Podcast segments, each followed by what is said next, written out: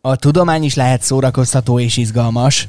Ez az Audmax, a Debreceni Egyetem könyvtárának tudományos podcastje. Nagy szeretettel köszöntöm ez az Audmax Plus, a Debreceni Egyetem könyvtárának, a Denknek a műsora. Én Mikos Ákos vagyok a műsor házigazdája, a Debreceni Egyetem egyetemi és nemzeti könyvtárának munkatársa.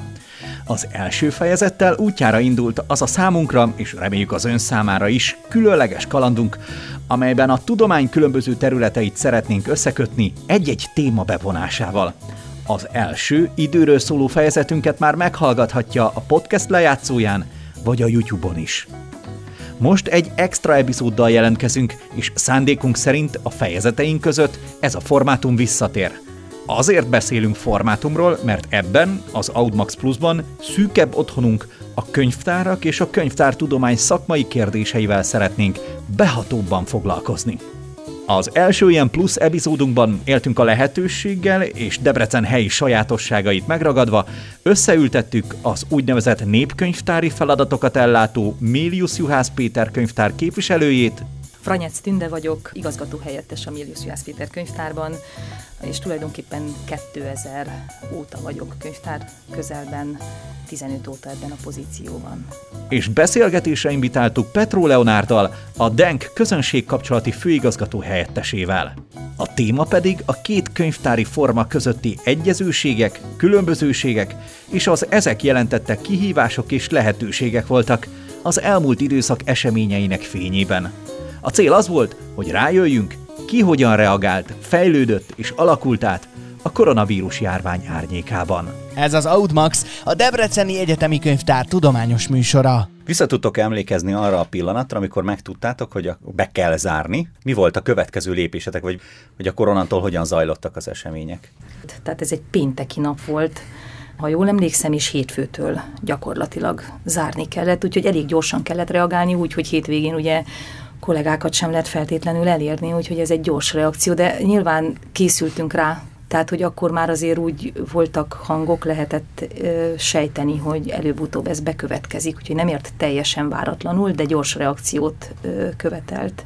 Én sem tudok egyetlen időpontot meghatározni. Egy héten terült szét az az esemény sorozat, ami végül is a bezáráshoz vezetett. Csak hogy érzékeltesen mennyire rapid módon változtak a körülmények egyik percről a másikra. Kedd délután este ötig nyúló vezetői megbeszélésen arról beszéltünk, hogyan építjük le a különböző szolgáltatás elemeket, melyek azokat, amelyeket meg tudunk tartani, melyek, amelyeket nem, nyitva tartásunkat, hogy tudjuk csökkenteni.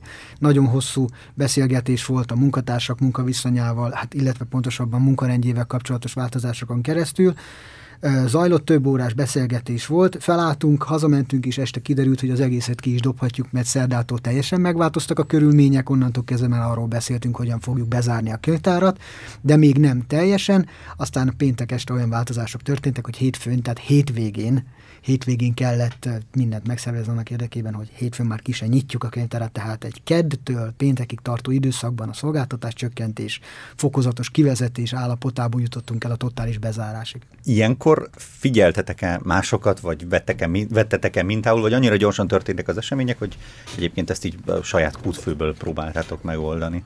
Nagyon volt egyébként idő rá, de nyilván figyelte az ember. E, eleve korábban is figyeli. Tehát azért nagyjából kitekint meg, hogy azért Más helyeken ez korábban megtörtént, úgy értem Európában.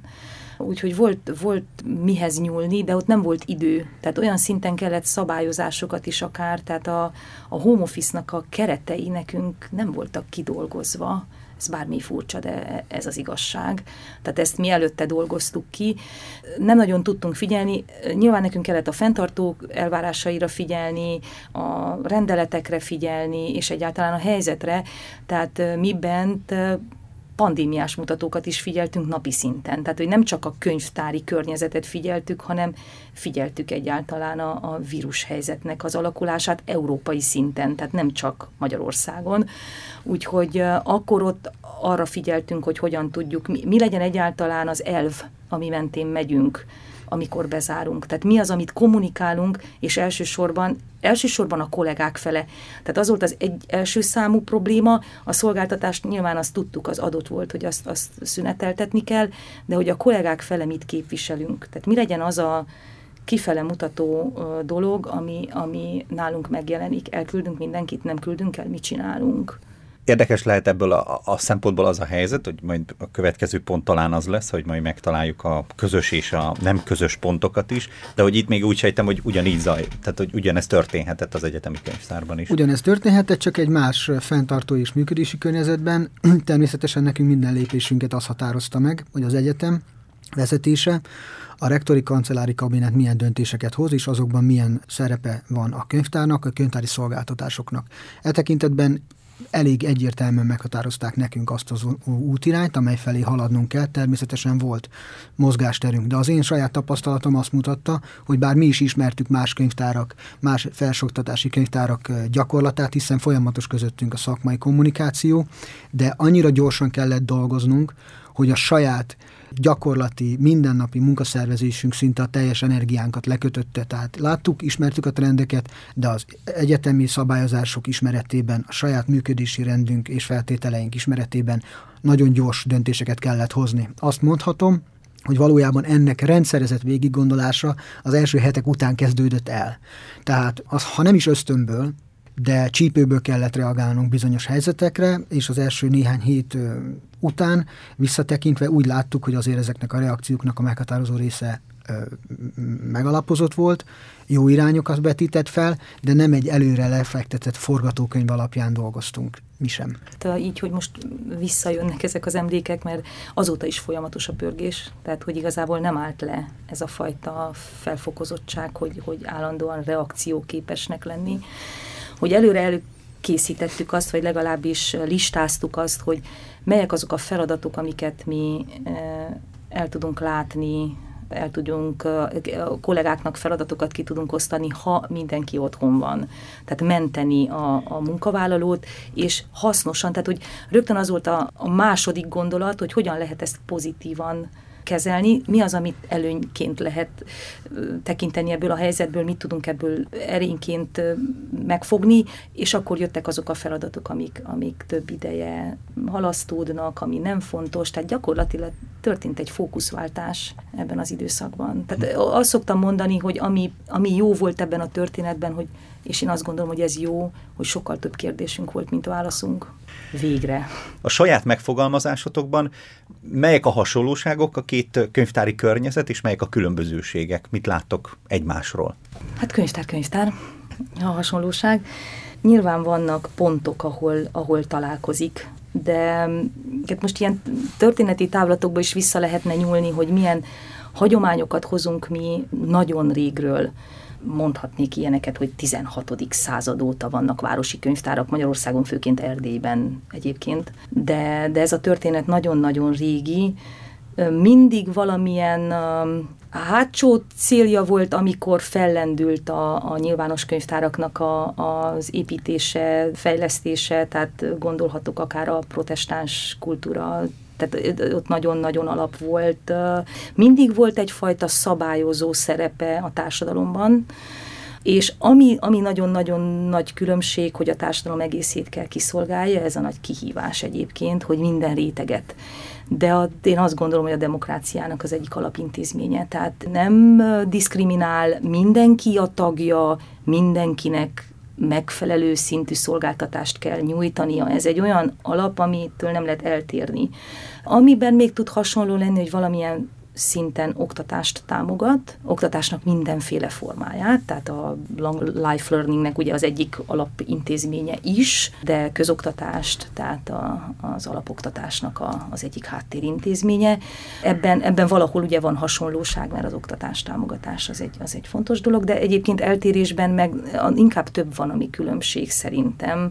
Tehát az, hogy olyan információs központja a társadalomnak, de vehetünk itt példákat, például skandináv államokban a, az úgynevezett kormányablakok ott működnek például. Tehát, de mi is szolgálunk itt, tehát ugye e Magyarország pontként is működnek könyvtárak, azok most már digitális jólétpontok, ahol olyan információkat nyújtunk, ami a mindennapi élethez általános jellegű dolgok. Úgyhogy ebben, ebben nyilván más közgyűjtemény, tehát mi mindent gyűjtünk, hogyha így veszem gyűjtőkori oldalról, akkor, akkor ez a mindent, de nem olyan mélységben, mint egy, mint egy tudományos könyvtár. És szolgáltatói oldalról? Szolgáltatói oldalról meg ezt szolgáltatjuk, nyilván gyűjt. Ja igen, még van egy nagyon fontos pontja, amiben eltérünk, és én azt gondolom, hogy ez tud lenni 21. században az erőssége a, a, a közgyűjteményeknek, a, a, a nyilvános könyvtáraknak, a helyismereti dokumentumoknak a, a felértékelődése, ez egy nagyon fontos dolog, mert hiszen nem tudunk versenyezni a nagy szolgáltatókkal, nem tudunk egy Google-al, nem tudunk digitális uh,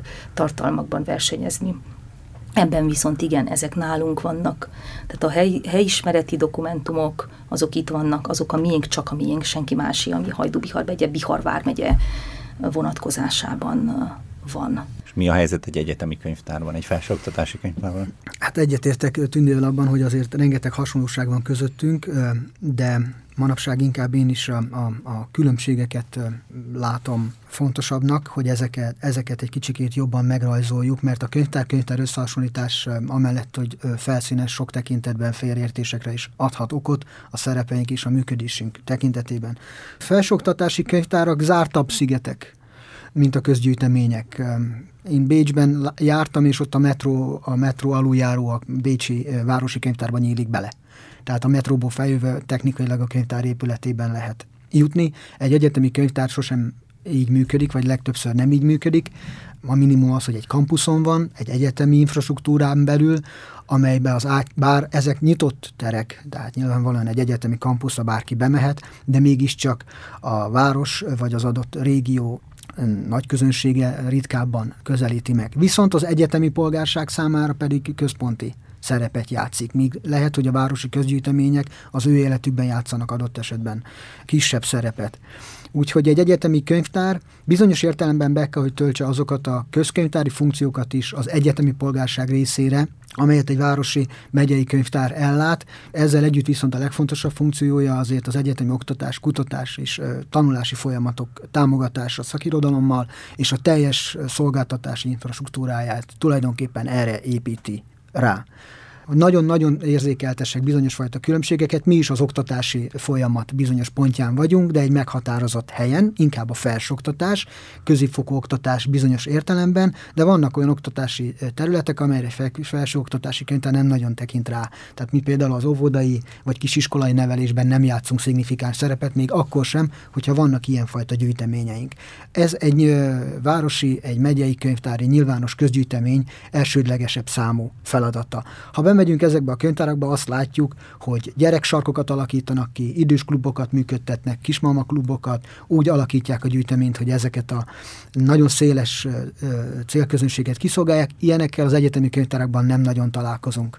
Ez szerintem egy elég nagy különbség a hasonlóságok mellett. Bár a mi esetünk egy kicsit speciális, mert mi ugyan egyetemi és felsoktatási könyvtár vagyunk, de emellett nyilvános közgyűjteményi funkciót is ellátunk nemzet, nemzeti könyvtár lévén, úgyhogy nekünk egy kicsit így kettős a szerepünk, de az elmúlt évek tapasztalatai azt mutatják, hogy nem nagyon vadászunk egymás vadászterületén, tehát a méliusszal nagyon jól meg tudjuk húzni azt a határt, akár formálisan, akár informálisan, tudatosan, kevésbé tudatosan, hogy mindegyikünk ki tudja szolgálni a maga célközönségét. A Debreceni Egyetem a egyik legnagyobb egyetem az országban, tehát mi egy kisvárosnyi polgárságot látunk el akkor, amikor csak az egyetemi polgárokra fókuszálunk.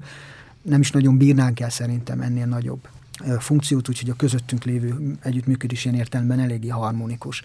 Igen, Amellett, hogy... támogat minket nyilván második nemzeti könyvtárként az országos dokumentumellátási rendszerbe az ODR-en keresztül. Mi, mi általában kérünk nem Igen. adunk, tehát hogy a, az egyetemi könyvtár ugye kiszolgálja ezt a tulajdonképpen a, az olvasói igényeket, amik nálunk jelentkeznek. Tehát ugye nyilván nem jutnak el ide közvetlenül, hanem egy ilyen, egy ilyen köztes elem vagyunk rajtunk keresztül tudják elérni azokat a dokumentumokat, amik ott találhatók. Amikor, csak visszatérve arra, ami a mai témánk, hogy amikor ugye bekövetkezett a, egyrészt a bezárás, másrészt utána az a, hát nem is tudom, ilyen átmeneti állapot, akkor pont az ilyen különbözőségekből, vagy különbözőségi pontokból mit láttatok, mi okozott mondjuk úgy nehézséget, hogy életben tartsátok továbbra is a könyvtárat? Tehát hogyan sikerült életben tartani azt, hogy mi könyvtárak vagyunk? Nagyon jó a kérdés, és vissza fogom pattintani, mert hogy ezzel a kérdésfeltevéssel és az erre való válaszkereséssel tulajdonképpen visszanyúlva a korábbi kérdésre egy, egy, egy öndefinícióra való fókuszálásra, hogy meg kell határoznunk magunkat, végre újra előtérbe került az a kérdés, ami ugye mindig egy probléma a, a közkönyvtáraknál, szórakoztató központoknak kell nekik lenniük. Valóban, mert ugye vannak, tehát a tereink azok erre alkalmasak, ez egy elvárás is egyébként, van is ilyenfajta szolgáltatás, és, és igénybe is veszik ezt. Ugye különféle klubok működnek, stb. De elfelejtődik az alapfunkciónk, hogy mi egy közgyűjtemény vagyunk. Közgyűjteményi minőségünkben nem tud egy ilyen dolog uh, igazából megváltoztatni egy ilyen alapintézményt. Tehát, hogy van egy válság, mindig is voltak válságok. A könyvtár ezekben a válságokban mindig is egy kiegyensúlyozó szerepet vitt, majd erre esetleg visszatérhetünk, mert nagyon érdekes példák vannak. Tehát, hogy végre tudtunk arra gondolni, hogy mi a mi alapfunkciónk, mi, mik vagyunk mi, kik vagyunk mi. Nyilván egy másik problémát is felvetett, hogy eltűnt az, akinek szolgáltatunk, hogy ez mennyire értékes. Kik ők? Számoljuk őket, mérjük őket? Kik ők, akik ott vannak a túlsó végén? Mit tudunk nekik nyújtani, hogyha ha nem vagyunk nyitva? És ez is egészen odáig, hogy jogszabályi problémál, elég régóta nem foglalkozunk ugye a, a, azokkal a kérdésekkel, hogy elektronikus dokumentumok kölcsönzési problematikája, amit így elfelejtettünk, mert nem tudjuk a szerzőjogi problémák miatt megoldani, és most előjött, ha lehetne, mennyivel egyszerűbb lenne. Tehát egy csomó-csomó kérdés volt, ahogy mondom, több volt a kérdés, mint a válasz, ez nagyon jó volt.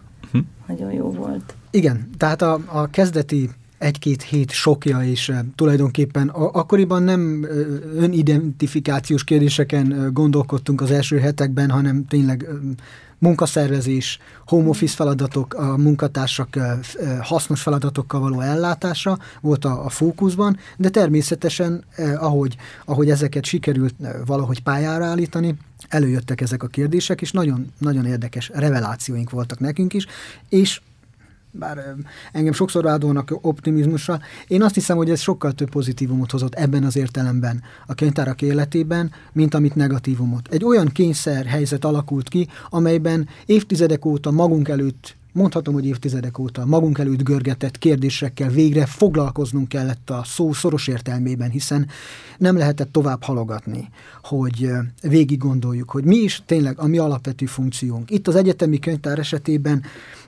is felmerült ugyanez a kérdés, azért egyértelműen látszottak bizonyos fajta törésvonalak. Először is az, hogy az, amit egy könyvtár szolgáltatási rétegként nyújt a felhasználói számára, az a vékonyabbik rétege a könyvtár egészének.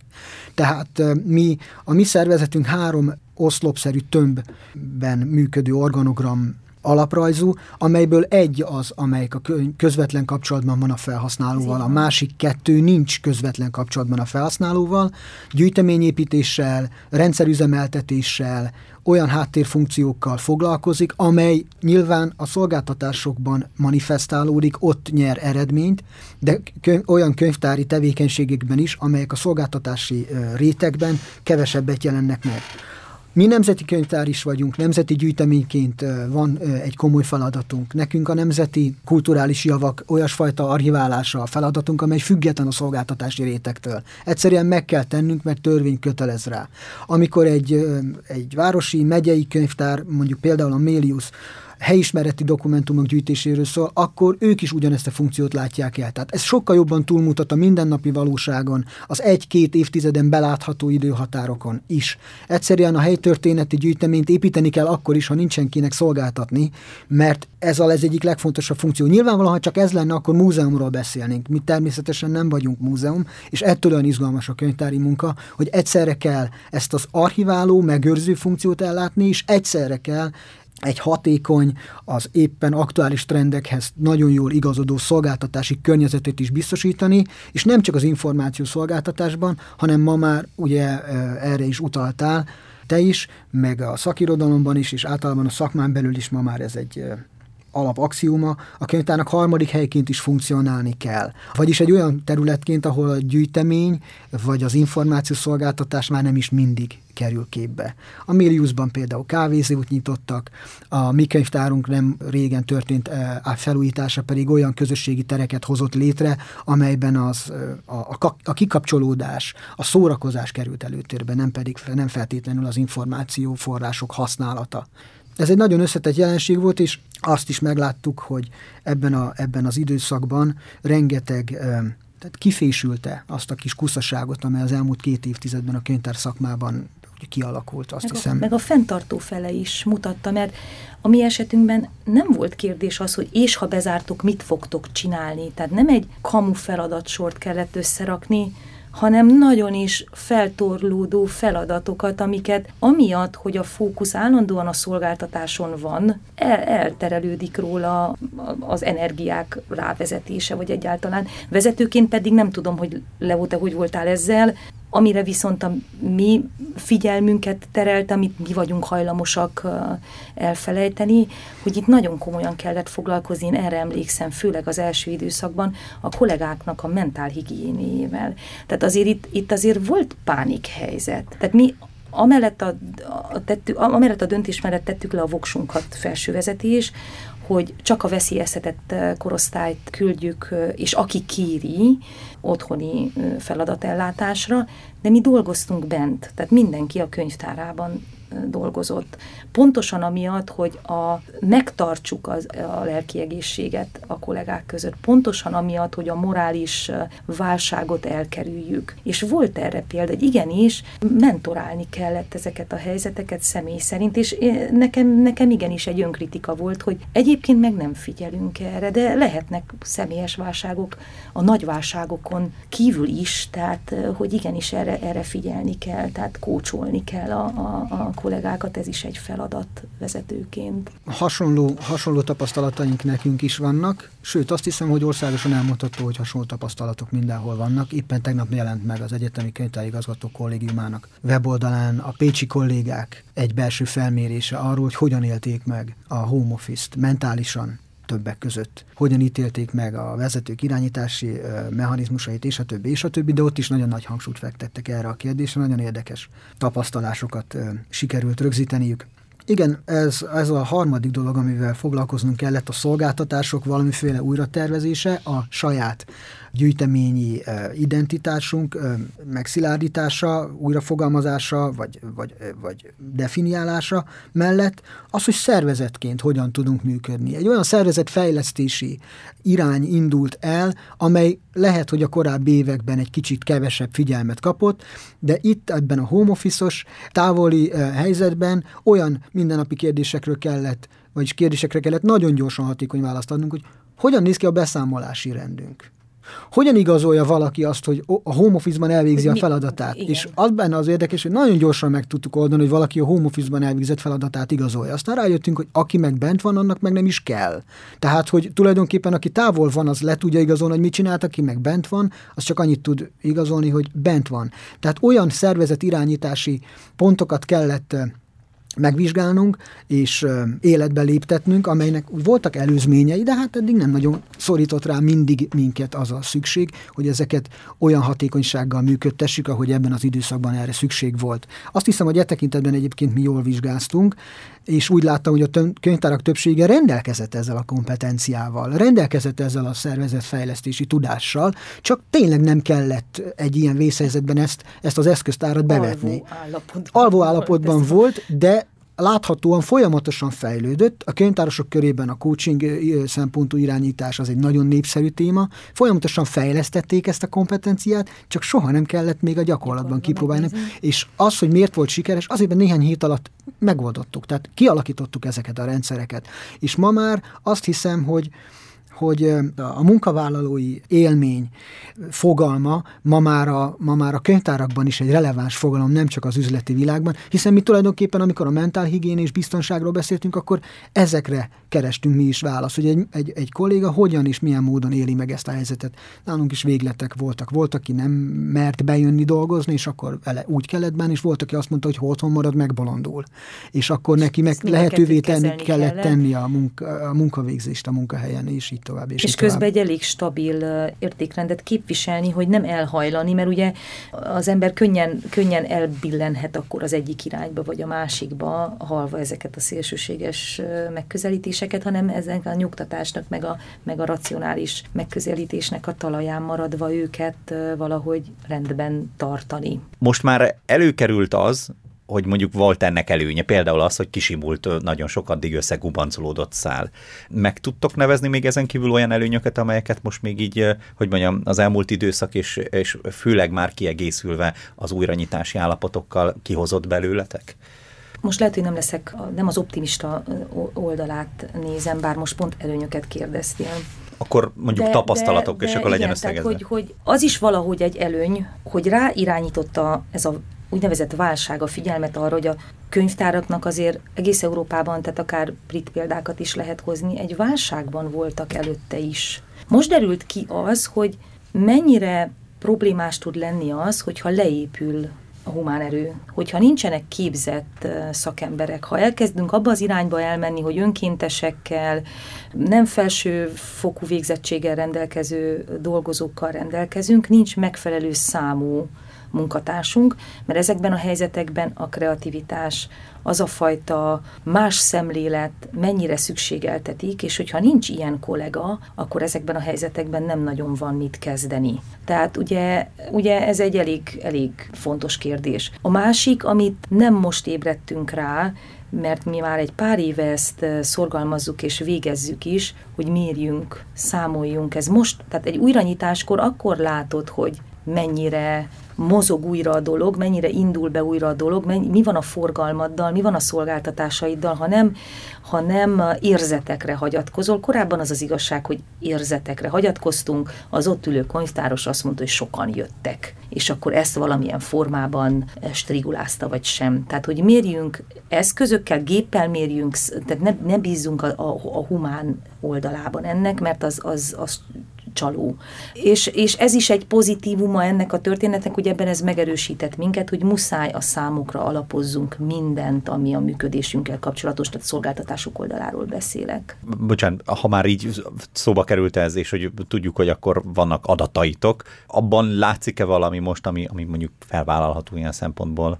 Tehát a persze, persze, nagyon sok minden. Tehát látszik a, a, az újranyitásoknak a, a mozgása, hogy mi történt, tehát hogy milyen kiugró volt a kezdeti nyitás, és aztán hogyan állt vissza az eredeti trendekre, hogy mit lehet kezdeni egy prediktív analízissel, mennyire lehet előre látni egy válságot, mert lehet, tehát erre nagyon jó tapasztalás ez is, hm. hogy egy következő ilyen helyzet, tehát meg fogunk tudni jósolni előre. Az látszik, hogy, hogy történt egy 25%-os visszaesés, a trend meg ugyanaz. Tehát, hogy igazából a, ugyanúgy használják a könyvtárat, csak elvesztettünk 25%-ot. Uh-huh. Mhm. Ami nyilván idő visszaszerezni, tehát, hogy ezek, ezek ezt a, tehát nem lehet három hónap alatt tehát ugye júniusban nyitottunk újra, tehát ezt nem lehet visszaállítani ennyi idő alatt. Viszont azt szögezzük le, hogy ugye ez a mérőszám az azt jelenti, hogy, tehát nem a belépő e, embereket... Nem, még ahhoz, ahhoz azt jelenti, hogy az összes könyvtárunkban ö, olyan kapuink vannak, amik teljesen biztosan ö, mérnek,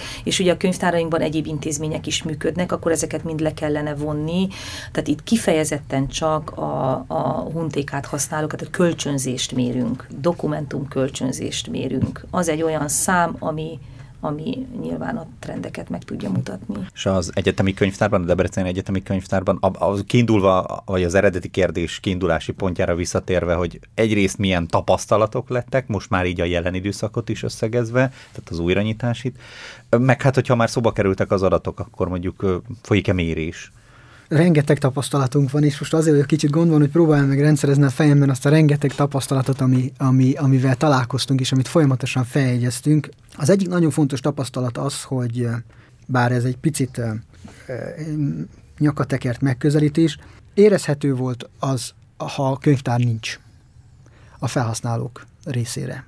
Mindig olyan magától értetődő természetességgel voltunk ott mindig a felhasználók életében. Nagyon sok szolgáltatásunkról ott távoli elérés a, a fizetett adatbázisoknak. Néha nem is tudják, hogy a könyvtáron keresztül valósul meg. Egy orvos használja a PubMed-et, rákattint a linkre, és megnyílik a cikk, és letölti. Azt hiszi a PubMed-ből töltötte, pedig az egy könyvtári szolgáltatáson keresztül valósul meg. Az épületeink állandóan nyitva vannak, vizsgaidőszakban éjfélig lehet bemenni, valahogy olyanok voltunk, nem is olyanok, mint az oxigén, de azért úgy, ott van, hogy ott van. Biztosan, és ott van, biztosan ott van, ezért az értékét nem is érezték mindig olyan magától értetődőnek. Mivel ez a helyzet egy kicsit elkapta a levegőt az emberek elől, e tekintetben, nagyon gyorsan megjelentek nálunk azok az igények, hogy úristen, most mi lesz? Mármint a felhasználókban. Ez azért is volt fontos, mert márciusban jártunk, és nem sokkal később kezdődött a vizsgaidőszak.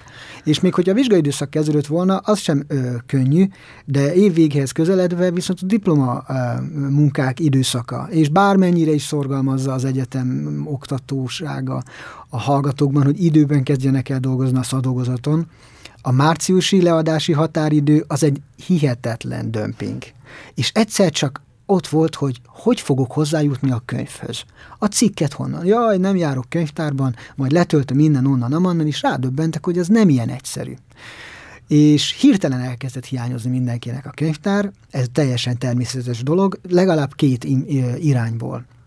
Mi nagyon gyorsan át tudtuk állítani a tájékoztatási, szaktájékoztatási rendünket online verzióra, ez is azok közé tartozik, amit mondtam, hogy ott volt, ki volt építve a rendszer, csak sosem volt rá szükség, hogy annyira beindítsuk, mert bejártak az emberek a pulthoz, és ott kérdezgettek dolgokat, most viszont egy nagyon hatékony online kommunikációs felületet kellett kiépítenünk. Az egyik tényező, amit ilyenkor nagyon tudtunk nyújtani, és nagyon igényelték, az a szaktudás, amire Tünde is utalt. Hogy azok a kérdések, amikkel minket megkerestek, ahhoz szakértelemre van szükség, könyvtárosra, olyan könyvtárosra, aki képzett, és magasan kvalifikált, mert ő tud segíteni a felhasználónak abban, hogy hogyan lavírozzon az információ rengetegben. A 2000-es évek előtt az információ feltalál, megtalálása volt a nehéz, ma pedig a releváns információ megtalálása a ránk ömlő információ cunamiban. Ez volt az egyik nagyon fontos igény, amit velünk szemben támasztottak, úgyhogy mi gyorsan ki is építettünk egy online szaktájékoztatási rendszert. 0-24-ben ültek, vagy legalábbis az időik nagy részében ültek a kollégák a számítógép előtt is, home office-ból, de igyekeztek minden felelhető kérdésre választ adni. Kezdve onnan, hogy hogyan csináljunk tartalmi jegyzéket egy Word dokumentumban, egészen odáig, hogy hogy lehet egy nagyon fontos cikket gyorsan megtalálni, mert neki nagyon szükség lenne rá. Vagy segítsünk abban, hogy hogyan építse fel a szakdolgozatának a struktúráját. Ugyanis vannak ilyen jellegű kurzusaink, és ezeknek a kurzusoknak is nagyon gyorsan át tudtuk állítani a korábbi hibrid online és uh, offline verzióról teljesen e-learning alapra. A kurzusaink látogatottsága hirtelen megugrott, majdnem 3000 alkalommal léptek be a Hogyan írunk szakdolgozatot kurzusra, az oda belépő hallgatók száma meghaladta az ezret. Azért ez egy nagyon magas szám, tehát ez az ezer hallgató ebből a kurzusból például meg tudta nézni a legfontosabb szakdolgozatírási adatokat. Az első között állítottuk le a dokumentum kölcsönzést, úgyhogy a kölcsönzések száma egyik pillanatról a másikra nullára esett, illetve a kikölcsönzött dokumentumokat meg meghosszabbítottuk egy általunk nem ismert periódusig tehát úgy meghosszabbítottuk, hogy, hogy ne kelljen vele, ne legyen vele gond. Ameddig, ameddig csak addig kellett. Nincs késedelmi, addig nincs késedelmi. Nincs késedelmi díj, nem számoltunk, meghosszabbítottuk a dokumentumokat. Nem beiratkozásokkal mit kezdtetek? Mi például az éppen akkor lejáró beiratkozásokat is, tehát a, a, a tagságot, azt automatikusan négy hónappal hosszabbítottuk, ahogy jártak le négy hónappal, úgy voltunk vele, hogy meglátjuk, hogy mi történik négy hónap alatt és ha ne adj Isten ez a helyzet van, akkor ezt ismét folytatjuk. Tehát, hogy nem, nem hagytunk senkit úgy, hogy ő most tagság nélkül mhm. maradjon, amiatt, mert a Covid miatt nem tud bejönni és, és meghosszabbítani a tagságát. Nálunk a beiratkozás másképp alakult, egyetemi polgárok egy évre iratkoznak, mindig, mindig szeptemberben jár le a beiratkozásuk, úgyhogy ez ott, ott ez nem érintette. Az a, kevés, az a kevés nem egyetemi polgár, akik viszont naptári évekre iratkoznak,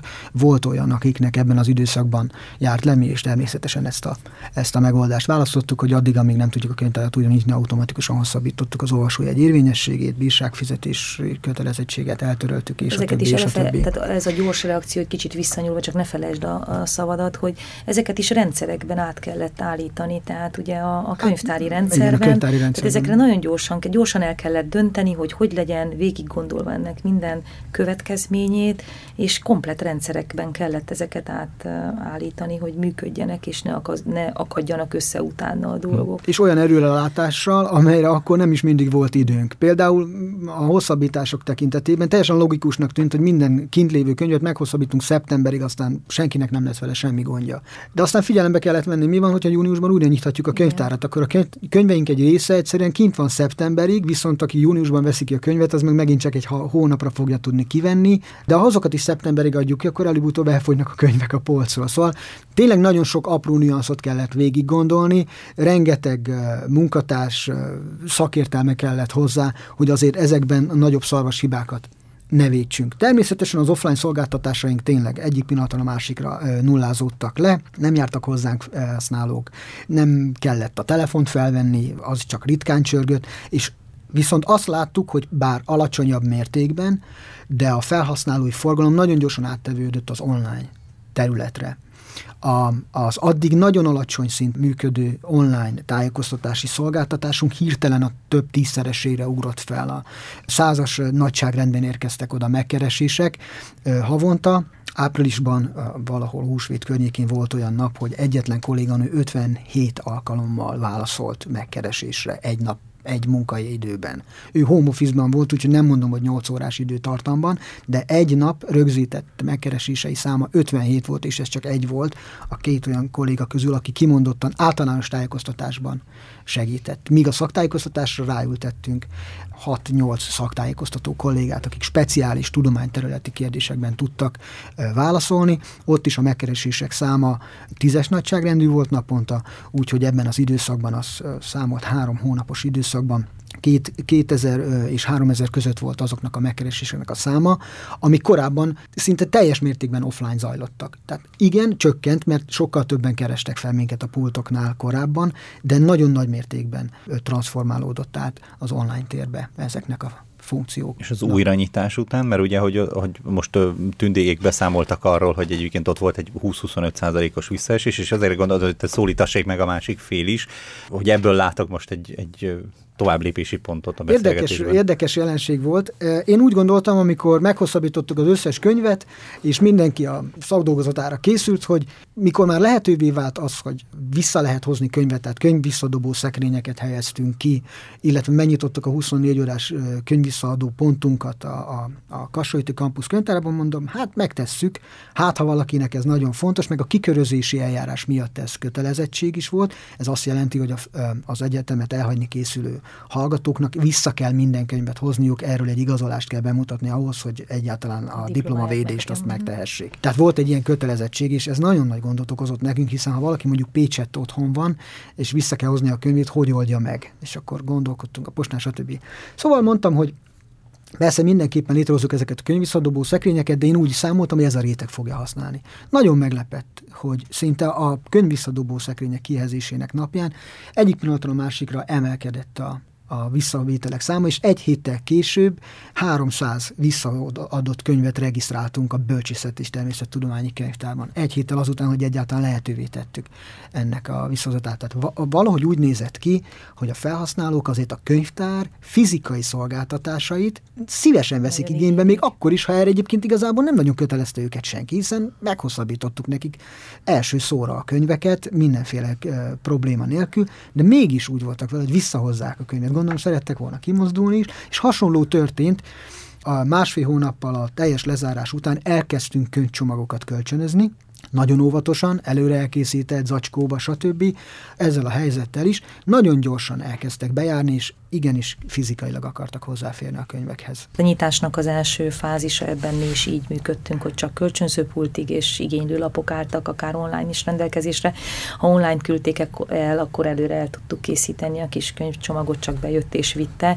Most uh, nyilván ebben a visszaesésben nekünk az is benne van, hogy nem tudom mennyire tudjátok, hogy a közintézményekből, uh, nem közintézményekből, a közoktatási intézményekből, bocsánat, tehát ódákból, iskolákból nem hozhatnak csoportokat tehát ott, ott az iskolák oldaláról van egy ilyen döntés, hogy a könyvtárakat nem látogatják már a, a kis csoportok, tehát nekünk ez azért egy elég nagy rétege a, a felhasználóinknak a, a iskolai csoportok, óvodai csoportok. Ugye ezt nyilván érzékeljük. Bennem az a kérdés fogalmazódott meg, hogy ugye most már bár zajlik a második hullám, már mint hogyha most a járványról beszélünk, mégis a, a tereket, a saját tereinket, a könyvtárak tereit is újra nyitottuk, szolgáltatások szinte a, a régi rendben zajlanak, hát nagyjából, mennyire lehet ilyenkor teljes erőbedobással belevetni magunkat, hogy visszahozzuk azokat, akiket most elveszni látunk. Mert hogy ugye az ember ilyenkor mere lépni, akarja -e, tehát hogy ilyen kérdések kavarognak bennem, hogy lehet-e ugyanolyan erőbedobása, mint mondjuk azelőtt neki veselkedni, hogy akkor igenis én visszahoználak, és megmutatnám, hogy képesek vagyunk rá. Én azt gondolom, hogy a könyvtárnak az egyik erőssége, vagy, vagy erénye a, a stabilitás. Tehát nyilván egy, egy ennyire hektikus helyzetben, meg ez egy hosszú távú történet, tehát itt nem lehet elvárni havi szintű változásokat, ezek nagyon hosszú, és, és eleve ez egy, ez egy elég komplex probléma, ami nem a Covid miatt állt elő, tehát hogy állandóan harcolunk azért, hogy, a, hogy megtartsuk a, a látogatóinknak a számát. Át kell állni a gondolkodásnak a, a nyilvános könyvtárak esetében, ami egyébként hosszú hagyományokra visszatekinthető az, hogy most a public library vonalat, vagy a népkönyvtár vonalat, ugye nálunk Magyarországon azért ez egy fajta hibrid, tehát mm. városokban ugye ez a inkább népkönyvtári uh, hagyományok is megjelentek, a, a rövid nyitvatartás, szolgáltatásban csak kölcsönzés, esetleg helyben olvasás, típusú könyvtár, meg, meg ugye ott vannak a megyei könyvtárak esetében, vagy nagyobb városok könyvtárak esetében a, a, a nyilvános könyvtári hagyomány, ami nagy könyv, könyves házak, sok, tip, sok szolgáltatással, hosszú nyitvatartással. És mi is azt tapasztaltuk, hogy ahhoz, hogy a könyvtárba bejöjjenek az olvasókhoz, ki kell őket nyitni, tehát hogy nem működik a 8-tól 4-ig vagyok nyitva, hanem ugye ahhoz, hogy minden réteget elérjek, minden, minden uh, olvasónak, uh, lehetséges olvasónak, potenciális látogatónak elérhetővé váljak, ahhoz akkor kell nyitva legyek, amikor ő be tud jönni. És ezt a folyamatot ugye most ez így megakasztotta, ahhoz, hogy ez visszatérjen, ehhez kell egyfajta stabilitás beálljon, és ennek hosszú távon lesz esetleg eredménye. Uh-huh. Nem tudom megmondani, tehát egy jóslásra kérsz. Nyilván bedobni mindent bedobunk, amit, amit be lehet, sőt, elmentünk mi is abba az irányba, ez a, a helyzet azért ráirányította arra a figyelmet, hogy független attól, hogy most a Covid miatt nem lehet bejönni, vagy pedig azért nem lehet bejönni, mert este 11 óra van, hogy tegyük ki azokat az automata könyvkölcsönzőket és visszavevő pontokat a könyvtárainkba, ahol ha ő pont akkor sétál arra, akkor tudja már visszahozni a könyvet, akár él 11 órakor is.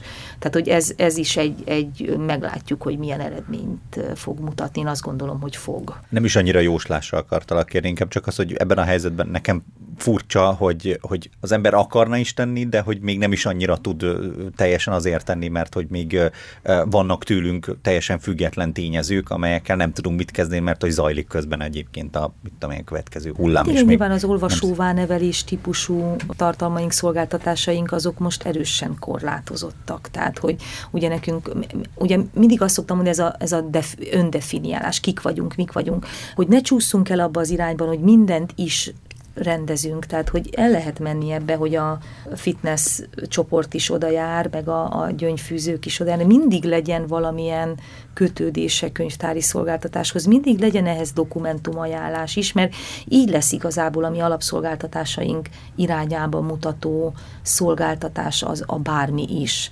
De ezek most ugye kiestek. Nyilván ez maga után vonja a, az alapszolgáltatásokban való csökkenést is A mi alapvető feladataink azonban mások. Az oktatáshoz, kutatáshoz szükséges szakirodalom biztosítása ma már a tudományos életben viszonylag könnyen megoldható ö, online tartalmakkal is. Rengeteg előfizetett adatbázisunk van, elektronikus dokumentumok. Vannak olyan tudományterületek, ahol, a, ahol az információforrás sok 95%-a ma már kizárólag elektronikus, tehát megszűntek a, a, a folyóiratok, mármint a nyomtatott verziók, tulajdonképpen bármihez hozzá lehet férni. Mi ennek kiépítettük az infrastruktúráját. Annyi történt a Covid ideje alatt, hogy most már azok is elkezdték használni, akik még kicsit ragaszkodtak korábbi dolgokhoz.